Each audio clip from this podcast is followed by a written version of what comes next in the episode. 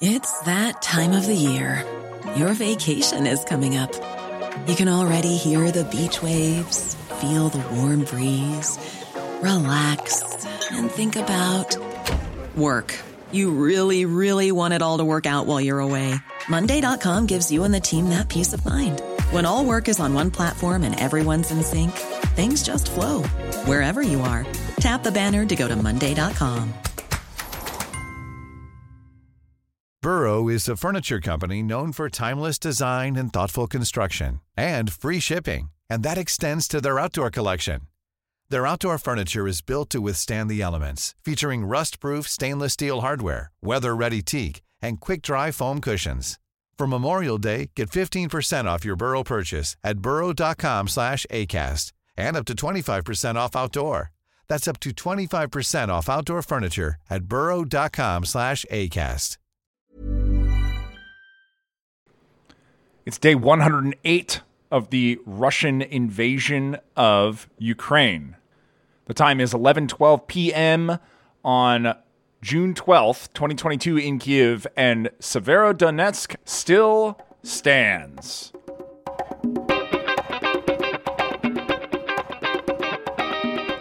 Welcome, everyone, to another episode of Reconsider, where we don't do the thinking for you, part of the Agora Podcast Network. I am Eric, your host, and I know that I promised that the next episode would not be about Ukraine, but, and I am working on that, but this episode is very timely, and I wanted to get it out quickly because the situation on the ground is potentially very, very fluid.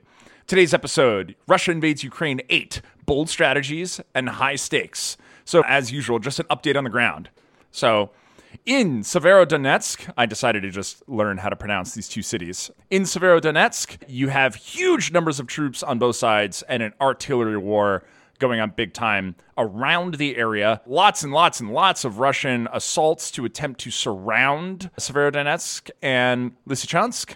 Um, and Russia just absolutely pounding the countryside with low precision artillery and just using their massive uh, material advantage to try to knock the Ukrainians into submission. But Russia is engaged in a serious urban combat situation in Severodonetsk, and in particular has pushed the Ukrainians back to an industrial facility on the western part of town. Remember last time that happened? The Ukrainians held out in Mariupol in the Azov steel plant for a very, very, very long time, and that's where the Ukrainians are right now with many more troops and supplies coming in. So this could be a very similar situation. What's interesting actually, a couple weeks ago or about a week ago, the Ukrainians actually counterattacked in Severodonetsk and pushed the Russians back and out of about half the city, which is just crazy. It was called the miracle of Severodonetsk. The Russians have actually taken back most of the, and the Ukrainians are in a highly fortified area in the western part,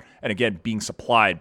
Although the second bridge to Severodonetsk has been cut off, so it means that the Ukrainians now need to sort of go around using like T1302 from uh, Novodruzhesk to try to get supplies into the area or to use pontoons, which uh, probably is what they're doing because it turns out they've got enough space there that they can probably do some pontooning. Although if those pontoons stay too long, the Russians will probably be able to target them pretty well. So Severodonetsk is a really interesting situation right now. In the surrounding area, if we look to the south, the Popasna salient is now less a salient and more of a just a kind of a peninsula. The Russians are not really in trouble there. They've got a lot of their best troops in Popasna, but they are trying to push forward and they are being repelled time and time again. Every now and then they take a village, but it takes a lot of attacks and it comes at great cost. This is probably good news for the Ukrainians.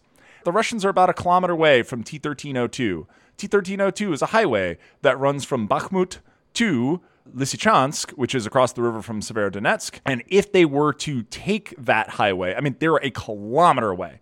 And that's what Popasna was, that the first objective of the Popasna front was to attempt to take that highway and cut off Lysychansk and Severodonetsk from uh, resupply. They have failed so far, and it's incredible. The Ukrainians are holding it again with with a kilometer.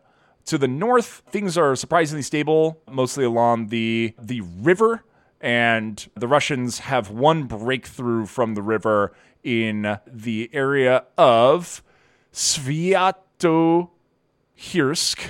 I haven't practiced all the names here. Sviatohirsk, in which they're trying to move down towards Sloviansk, would be a good fallback point for the Ukrainians if they needed to fall back, although it's outside of the Donetsk Oblast. And we'll talk about why that's significant in a minute. Up towards Kharkiv, it's kind of a stalemate. The Russians occasionally try to attack, and the Ukrainians are holding them off.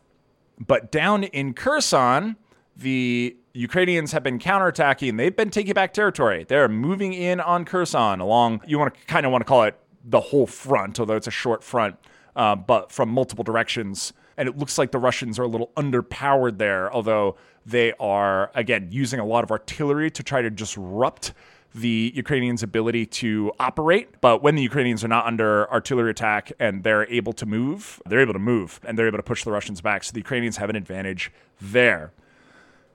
The risk right now in Severodonetsk and Lysychansk is that if that road of life, as it's called, that highway that goes from Bakhmut to Lysychansk, T1302, if it's cut off, then Ukraine is at risk of probably losing at least 10,000 good troops in that area. And the ammo situation is actually really bad for Ukraine right now. This is interesting and not something that I really thought about when I was doing my own analysis previously. So, what's going on there is Ukraine is completely out of Soviet ammo, especially for long range artillery. They're just out, which means they're fully dependent on NATO ammo, but also NATO guns. Because, and when I say guns, I mean like artillery, not rifles. They're completely reliant on NATO guns because Soviet ammo and NATO ammo fit different bores, fit different, they're different diameters. So this means that all of all of Ukraine's Soviet artillery went silent this is not the worst thing in the world as long as they can keep getting NATO ammo because that artillery is so indiscriminate that the Ukrainians haven't wanted to use it all that much because, you know, they'd be just hitting whatever and blowing up a lot of their own territory. They have been willing to use it, but in a somewhat limited way, whereas they're much more willing to use the high precision artillery that the West is able to provide. But the risk here is that the Ukrainians run out of this ammo if NATO doesn't keep sending it to them. And again, um, they have much less artillery now than they used to firing, which means that the Russian artillery advantage is even bigger. One of the things we talked about in previous episodes is that while Russia has uh, worse troops who have like very low morale and they have bad command and they have bad intelligence, they have a lot of artillery and they're able to use that to their advantage, especially when it's closer range. When the Russians have a stable front, they can just launch artillery all day and they haven't been shy about it you can see photos of huge areas that are just you know they, it looks like World War One. It's just crater, crater, crater, crater, crater, and it's gonna get worse in the Donbass. And so the the Ukrainians at this point, what's interesting is that they didn't get NATO support, they'd be out of ammo. Right, they'd just be out, and so this is possibly why the Russians thought they had a chance in the Donbass, is because they understood that the Ukrainians have far, far less ammunition than they do, and far fewer, you know, far less guns, far less artillery. You know, if the Ukrainians just ran out of ammo, there wouldn't be a whole lot that they could do to stop the Russians. So the support from NATO has been absolutely critical, and continuing support from NATO will be absolutely critical to give the Ukrainians not just an advantage, but a chance. Speaking of that artillery, the Ukrainian National Guard troops who are basically there to like eat shells um, and prevent a breakout along the non-critical parts of the front. So if you think like kind of areas like Liman and Holmivsky and around Horilivka, those areas where there's where it's not quite as active, you know, you need troops there so that the Russians can't just walk in, right? Even though it's not under as much pressure. But the Russians are amping up the pressure with indiscriminate artillery. And so their morale is really hurting. Um, again, these are National Guard troops. They aren't the elite military. A lot of them are like volunteers who signed up. They're like, yeah, we're going to kill a bunch of Russians, right? At the beginning of the war. It's like, no, your job is to sit still and eat artillery. And it really sucks. It really, really sucks. And so there is a risk for them if they get attacked of retreat because they're just getting exhausted by their artillery barrages, right? You can't sleep, you can't do much, and like not sleeping in a war is really, really, really bad. The Severodonetsk guys also are, you know, at risk here, right? They're under a ton of artillery barrage. They also don't have the ability to really sleep, whereas the Russians can more easily just kind of back up into friendly territory. The Severodonetsk guys mostly can't because they have to, you know, they're under assault. They have to hold the line, and those bridges to Lysychansk are now blown up. And so that means they're kind of stuck. But if you remember, the fighting soldiers in Mariupol held out completely surrounded with absolutely no, you know, absolutely nothing for almost two months.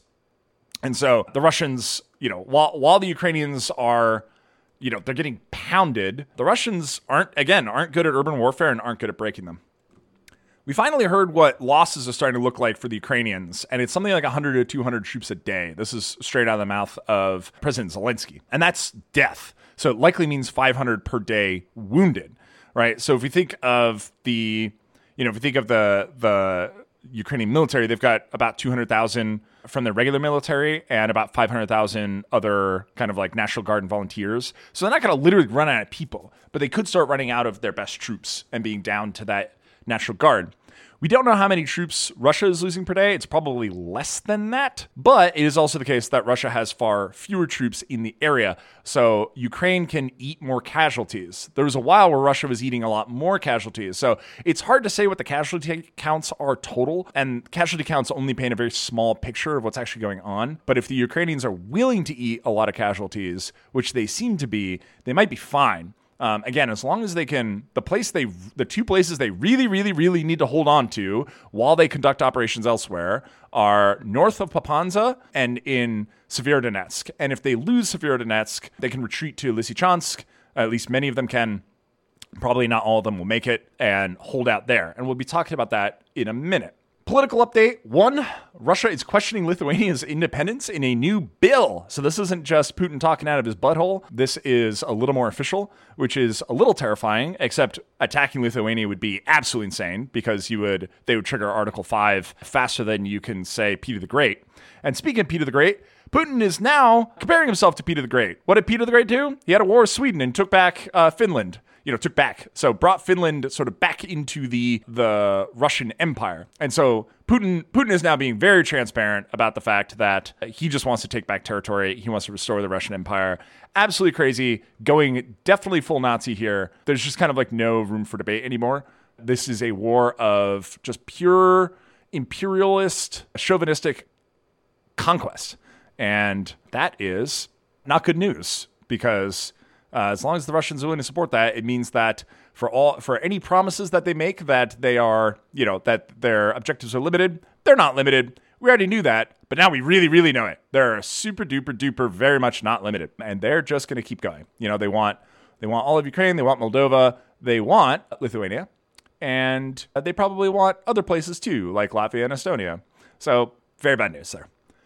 But let's talk about the bold strategies and high stakes that we brought up here. So, first things first, the game's far from over, right? Ukraine could totally win, and people talking about how Ukraine could totally win and they could drive the Russians out. Russia could win in as far as they could they could exhaust the this again, this is the part I didn't think about last time. If the West if the West does limit its yeah, if if the West does limit its support or or end up kind of like running out of steam to support, the Ukrainians are in a lot of trouble. The the Russians have so so much more ammunition that the Ukrainians will you know, we we know the Ukrainians have already run out of their their their own ammunition and the West has sent a lot, but not as much as Russia has by a long shot. So and again, Russia is like now using its old dumb ammunition, but it held on to it. And it seemed silly at the time, but now it's being used, even though what it's being used for is uh, calling it silly is, is generous. And so Russia, that's how Russia could win, is if they just hang out long enough. And while the Ukrainians don't get tired, if the West gets tired of sending stuff and being involved, if they stop caring, which is, you know, it's possible right? Like maybe the Russians are hoping to outlast Biden and hope that Trump gets back into power, at which point it would be, you know, another two and a half years of war. I don't know if the Russians can hold on, but and I don't know if Putin's literally going to survive. I don't know if Trump's going to survive. I don't know if Biden's going to survive. These are old dudes who are kind of sick, which is weird to think, right? That that you know these individuals who are old and could die matter so much, but you know that's history. So if the Russians can hold out long enough that, you know, NATO support starts dropping, and again, it, I think it seems unlikely that the Poles and the Germans who are right nearby are going to be like, sure, we'll just totally let Ukraine get taken over. Nothing bad will happen there. So I don't think it's likely, but that's how the Russians would win. The Ukrainians win if, you know, Putin dies and otherwise the Russians get tired of it. And so you know, again, Ukrainians have the will and the skill and the people to win if it's well supplied, even if they somehow lose the Donbass. You know, the Russians, they can declare victory, but at like some point they can't sustain they're not going to sustain these operations ongoing forever. And again, if the Ukrainians continue to be well supplied, they will sustain this forever. They will keep fighting. That's how defenders work, right? This is where, like, this is the classic miscalculation that the freaking Nazis and Hitler had was they said, you know, we'll invade and Russia will fall like a house of cards. And they didn't, right? And this is the World War One foolishness. We'll be home by Christmas because people think other people are going to give up. And it turns out like that was the case in the 1800s because life didn't change all that much when you gave up. But but in particular because the Russians have been so barbaric and they've been so barbaric, right? Murdering civilians and re-education camps and capturing and exporting people and conscripting them to fight against their own people. I mean, they've been so and torturing. They've been so, so horrible to the Ukrainian people, and they've been so clear that they want to wipe kind of the Ukrainian culture off the map that the Ukrainians are never going to give up, right? Just like when the Nazis were like, oh, yeah, we're going to turn the Lebensraum out east into our territory and we're going to enslave the Slavs because they're Untermenschen, right? They're like, oh, yeah. And then they'll totally buckle. Now that we've said that out loud, they'll totally fall over like a house of cards. No, right? And the Russians have not learned their own lessons that they taught others. That when they're on defense, they're angry and they're not willing to surrender to people who want to destroy them completely. It just doesn't happen. And so, as long as the Ukrainians have ammunition, they're gonna keep fighting. And anyone who thinks otherwise is crazy, I think. But let's turn to the bold strategy because this is actually really, really, really interesting last episode, I was looking at what is now a like significant salient for Lysychansk and uh, Severodonetsk. And you need to go to a website called ukraine.liveuamap.com. That's L I V E U A M A P.com. And you need to look at what's going on here. And you need to look at that little pocket in the east where Severodonetsk and Lysychansk are. Holy smokes, it looks really, really, really, really, really bad. It looks terrible they're in a bad spot. And so I was thinking when I was making that episode, God, these guys need to retreat. They are screwed, right? And they can't afford to lose that many troops. And I was kind of thinking, like, why not? Why not retreat? And this is the bold strategy part. And this is the part I didn't think about. And it makes, you know, Zelensky's been part of this, but it makes the, you know, makes Zelensky and it makes the Ukrainian political military leadership so genius. Is a couple things are true. One, Russia's really bad at urban warfare. We've seen this. We saw it in Mariupol. We saw it with them, you know, we saw it in Kharkiv. We saw it in Sumy. Russia is not able to make serious progress in urban warfare. And it's because they don't have a ton of artillery coming down. They actually have to fight the Ukrainians sort of like face to face in the streets and their morale is low and they're not that skilled and this is part of the problem with russian doctrine is there's way too little ability for these troops to make decisions on the ground to have initiative and so, you know, it's like go take this point. That's your that's your objective. We've played out the whole thing. Just do it. And they go take it and then like they don't know what to do or they try to take it and they're under a lot of resistance. So they don't have alternatives. And so they just like go into the meat grinder until they go like F this, we're out of here and then they back out. Um and so they're terrible at urban warfare and they're probably chewing up tons and tons and tons of troops. We don't know how many, but they're probably chewing up tons of troops. So they're bad at urban warfare. So why are they pushing Severodonetsk so hard? Well, it turns out this is where this is where Zelensky read the Russians right. If you look at that map, a little to the west of Lysychansk is this like arbitrary looking dotted line. That is the last part of Donetsk, the Donetsk Oblast, or in the views of the Russians, the Donetsk People's Republic, that the Russians don't hold. It's the last part of Donetsk that the Russians don't hold right? So it's these two towns, Severodonetsk and Lysychansk, which you otherwise would have never heard of in your entire life unless you're listening from Ukraine. And so the Russians politically have to take it. They're obsessed with getting the symbolic victory in completing the liberation of the Luhansk Oblast. They have to do it because they said that's their war aim. And so um, Zelensky bet that they would pour everything into urban warfare to pull it off. That they'd be willing to, even though they know they're bad at urban warfare, and they'd much rather sit back and just chuck artillery all day. Apparently, like there there was intelligence that Putin told his commanders, "You will take the Donetsk Oblast by June 1st." Well, guess what? It's June 12th, and they haven't taken it. So these guys, and they are guys, the Russian leadership, you know, they're all men these guys are under extreme pressure from their boss who you know we talked about this who has the dictator problem. These guys are under immense pressure to finish the job here and if they don't they get fired or worse imprisoned or worse dead all right? So they're like we have to take it. Throw everything at it. Go go go go go right? Even though it's completely irrational to burn this many troops. You know, this has been something that the UK intelligence ministry has been talking about, the and ISW, the Institute for the Study of War, that the amount of troops committed and the, the amount of material being lost and troops being lost is just strategically insane. Is strategically indefensible for Russia to be pouring this much into taking Severodonetsk now. But they politically have to because Putin said so and he's crazy. Like he's he's off his rocker at this point right? You have a madman running the country. And he's looking for a political win that he doesn't have yet. Like he can't pretend as much as he can pretend all sorts of other stuff he can't pretend he has Lysychansk yet. It's too obvious that he doesn't that he, so he can't pretend that he has all the Donetsk Oblast. He can't say he can't have a parade and say, "Yeah, we did it. We liberated it."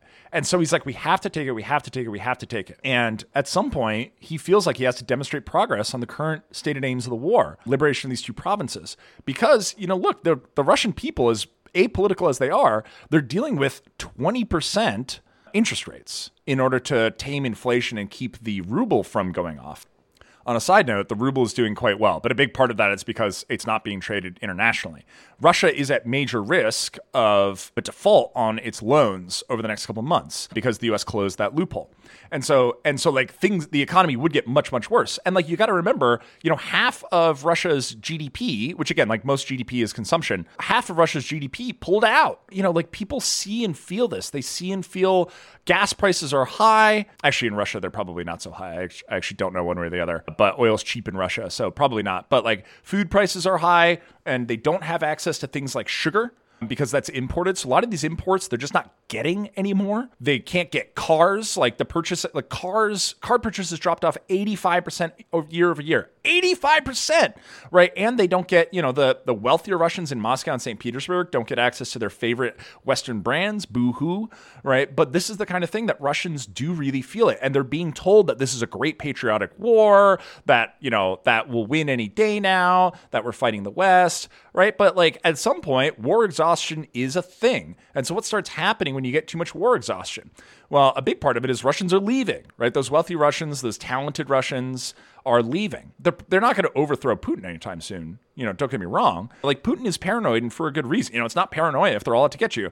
Um, Putin has been killing enough people that he's clearly afraid of getting offed. You know, he's been killing oligarchs.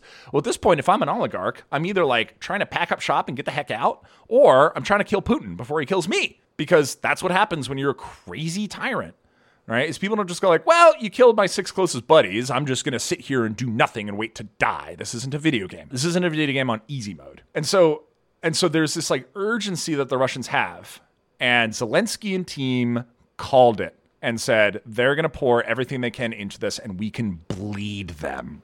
We can bleed them and we can make them hurt so much and exhaust themselves, exhaust their supplies, right? Because at some point, we, we don't know what's happening to Russian supplies, but at some point they start to run out.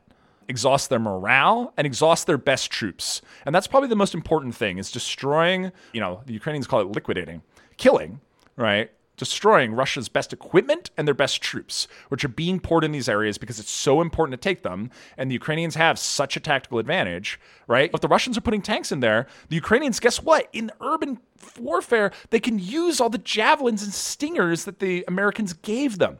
You can't do that along just an open front, right? Along like the farmland areas or like the swamps or just like the plains, you know, you can't just hide and pop out and and use those javelins anymore because the Russians, you know, when they're advancing, they're using combined arms warfare. So they learned, right? They're using tanks supported by artillery, supported by infantry, supported, supported by air power. And so you can't just hide and pop out and launch javelins, but you can in urban combat because in urban combat, you can only send small detachments at a time that are only partially supported. So the Ukrainians can ambush and ambush and ambush.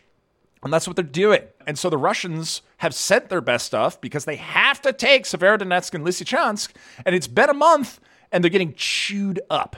And that was the bet that was made, or that's the reward part of the bet. The risk part of the bet is that Ukrainian troops, who also have some of their best in there, um, and a lot of advanced equipment and a lot of skill, and a lot of morale risk, right? They're in this pocket that's at risk of getting surrounded and cut off and eliminated. And that's the other reason the Russians like got baited into it was like, man, if we can do this, if we can come and like take these guys out, right? We're in a great position, you know, because we take it out some of the best of Ukraine's troops. And so it's this really high risk thing for both sides. Who's better?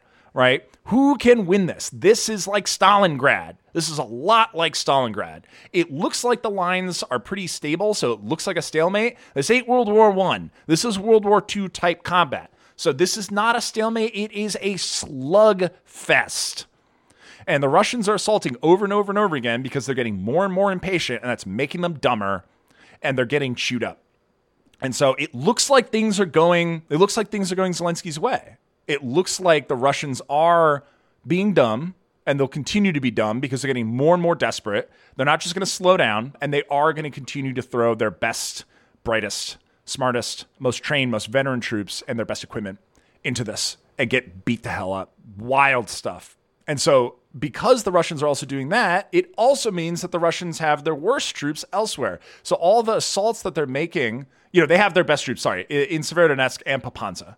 Those are the two areas their best troops are. And Popasna, they're getting repelled, and Severodonetsk, they're getting held. Izium is that attempt to do a big pocket, a big cauldron, rather than a small cauldron right? So Popasna is the small cauldron. If you look at the map, you'll see this. Izium's the big cauldron. Izium is slowed down. It, it's just going nowhere, right? Again, they're sending people. They're getting repelled. So people are dying. In Kharkiv, you know, they're managing to hold, which is interesting. They're mostly doing spoiling attacks to try to keep the Ukrainians from pushing them all the way to the border because the Russians are trying to just hold down Ukrainian troops in Kharkiv. They're trying to keep Ukrainian troops from being able to reposition there. They just want pressure in that area. Um, Ukrainians have so far been unable to totally counterattack, but it's probably the case that the Ukrainians pulled a lot of their best troops from there. But the Ukrainians are like, hey, we'll just go take Kherson. And they are making serious progress in Kherson. And if they can take Kherson, then the Ukrainians can pull some of their best troops. The Russians will do the same, but the Ukrainians can pull their troops because there's a river that protects them. And so, a uh, big river that protects them, really big. And so the Ukrainians can take Kherson and then reposition and focus more and more on the Eastern Front. And but the thing is, the Ukrainians have so many more troops that basically the more, and again, it's urban warfare, that the more both sides are pouring resources into this fight, the more of an advantage the defenders have. Again, just like Stalingrad. This is going to be little Stalingrad. Now, had the Nazis won Stalingrad, it might have been a different story. Who knows? But the Nazis really did exhaust themselves in Stalingrad. Now, it's the case in Stalingrad, if you look at it, the Nazis lost far fewer troops than the Russians and far less material than the Russians. Like the Russians lost a lot more. But that's the thing about being the defender. You have more troops to call on, right? Because your people are willing to come out and fight to defend you. And so you can lose more troops. You can eat more casualties because one, you can replace them, and two, you don't lose morale as much right? Because people are motivated to defend their home, especially because the Nazis and in this case the Russians are such barbarians. So, as again, while the Russians have the only advantage the Russians really have is in artillery. The Ukrainians have all the other advantages and they made a bet and so far it's working out really really well for them as far as we can tell. So that's the bold strategy and the big risk, and it seems to be working. And I hadn't thought about it. I kept thinking, like, why are they holding this? It's to make the Russians make bad decisions and the Russians are making bad decisions. Um, and this grind of manpower and material will again the ukrainians want this because they don't want to just sit there and play an artillery duel all day. They want to fight because you know fighting is how they win. Sitting back and eating artillery is not how they win. So kind of hats off to the ukrainians for being willing to take this risk. But there is still a significant risk. Again the troops in severodonetsk are in some ways they're not totally surrounded the way that they were in mariupol. Like they're not lost you know, Mariupol, they were lost. They were just holding down the Russians as long as possible.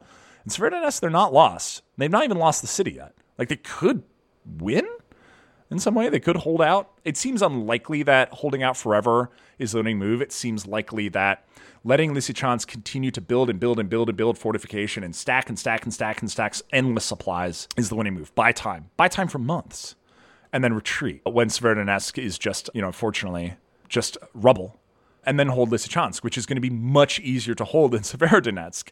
Because here's the thing, and this is why this is so brilliant. The Russians, if they take Severodonetsk, they still have to take Lysychansk, right? It's, it's Severodonetsk isn't the win for the Russians, that political win that they need so badly. The Donetsk blast is the win. And again, if you look at that line, it's to the west of Lysychansk. And so the Russians, after they take Severodonetsk, they have to take Lysychansk, and Lysychansk is so, so much easier to defend, and it will be supplied, and it will be um, fortified. So even if the Russians do cut them off, they're going to be super well supplied and well fortified. And so what that means is that the Ukrainians can counterattack from the west, even if the Russians do surround them. So even if the troops, the Ukrainian troops in Lysychansk, even if they get surrounded, they're not doomed. Far from it. This isn't Mariupol right? Because if you look down at Mariupol, what was happening is the Russians came from both directions and they'd already like closed off the north really, really well. The Ukrainians are on the retreat. At this point, the Ukrainians have a very, very fortified area in uh, Sloviansk, Bakhmut, and in particular Kramatorsk. And so they've got a lot of troops nearby that aren't going anywhere anytime soon. And so even if they can't supply Lysychansk, they can attack and attack and attack and attack the Russians from behind. So like you've surrounded Lysychansk, but like, hey, guess what? From one direction, you're kind of surrounded too, right? The Russians who are on the western side of Lysychansk, should that happen, they have to fight on both sides, which is hard. And so it becomes a nasty, nasty fight for the Russians to try to take Lysychansk. And so there are all sorts of scenarios that end really well for the Ukrainians at this point for having chosen to take that risk and eat those casualties, right? And again, like just to keep, just to just to take a, a second for the people here, it is horrible, horrible warfare. Again, artillery raining down on you all the time. Urban warfare is ugly. You know, you have these young people. Again, it's not just young men. Uh, you have these young people, 19, 18, 20 years old, who are seeing horror every day and who are dying, and mothers whose kids will never see them again, and uh, spouses who will never see their loved ones again, children who will never see their parents again. It's horrifying what these people have to go through, and then they die. You know, their their lives at 18, 19 are cut off. Just like the the boys who stormed Normandy and the boys who fought in Iwo Jima and the boys who fought in Guadalcanal right? It's like glorious. Winning is great, but God, the human cost is unbelievable. And for the civilians, right, who are just trying to live their lives. You know, I'm calling the Russians barbaric. It's doing a little bit of the thinking for you, but I think it's hard to deny. Yeah, so so at this point, the strategy is largely paid off. Again, it was super bold, especially when the Popasna breakthrough happened. So the Popasna breakthrough, they'd sent the Wagner troops, they'd sent the super elite Russian airborne division, the VDV, which is kind of like the SEALs. You know, they'd sent veteran troops and they pushed out of Popasna and they were so close, so close, so close, one kilometer from cutting off the road of life, T 1302. And that road is still being used to resupply and reinforce Lysychansk. And had they taken it, it that that gamble, the gamble that the Ukrainians made might not have paid off. But at this point, it's already paid off.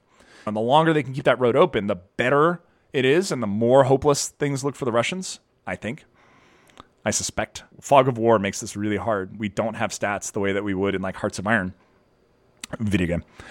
So even if the Russians do take it, you know, again, the troops in Lysychansk are in pretty good shape, but it was extremely gutsy, but played very, very well. Russia's overcommitted, and they're a lot of trouble.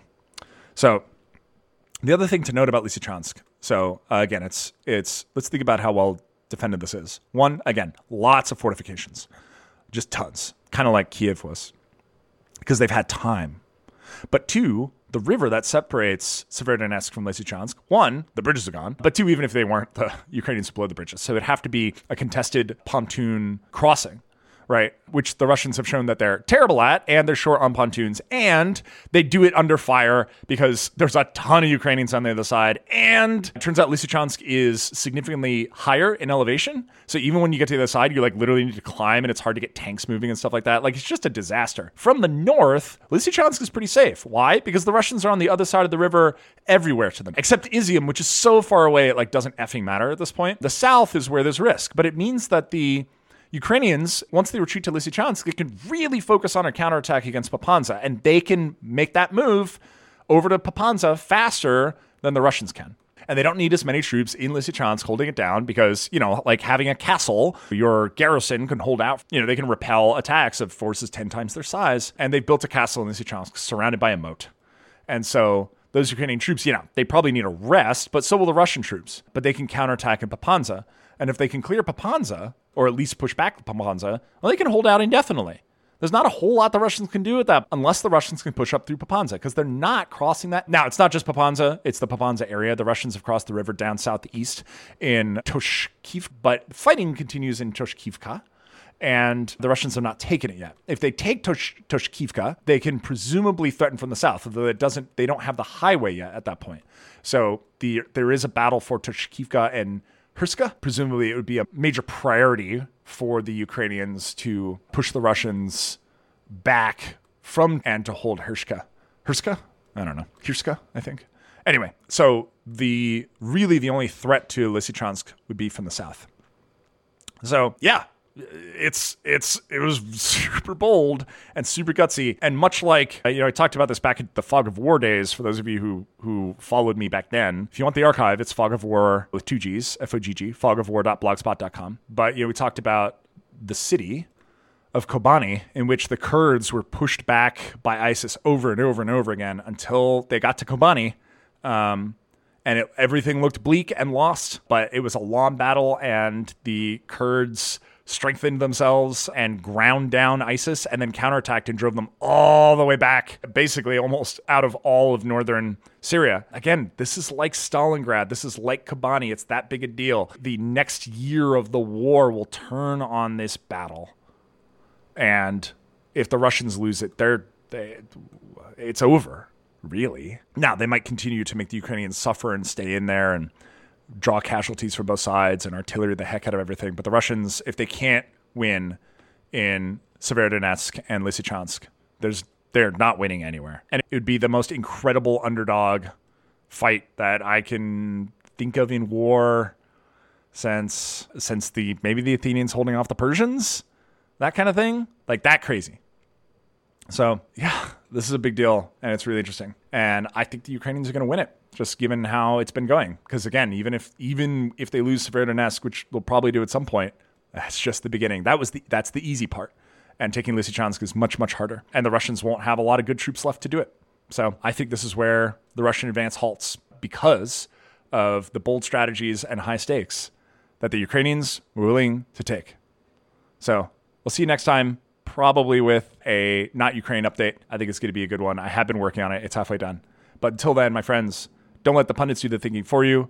Pause and reconsider. This is Eric signing off.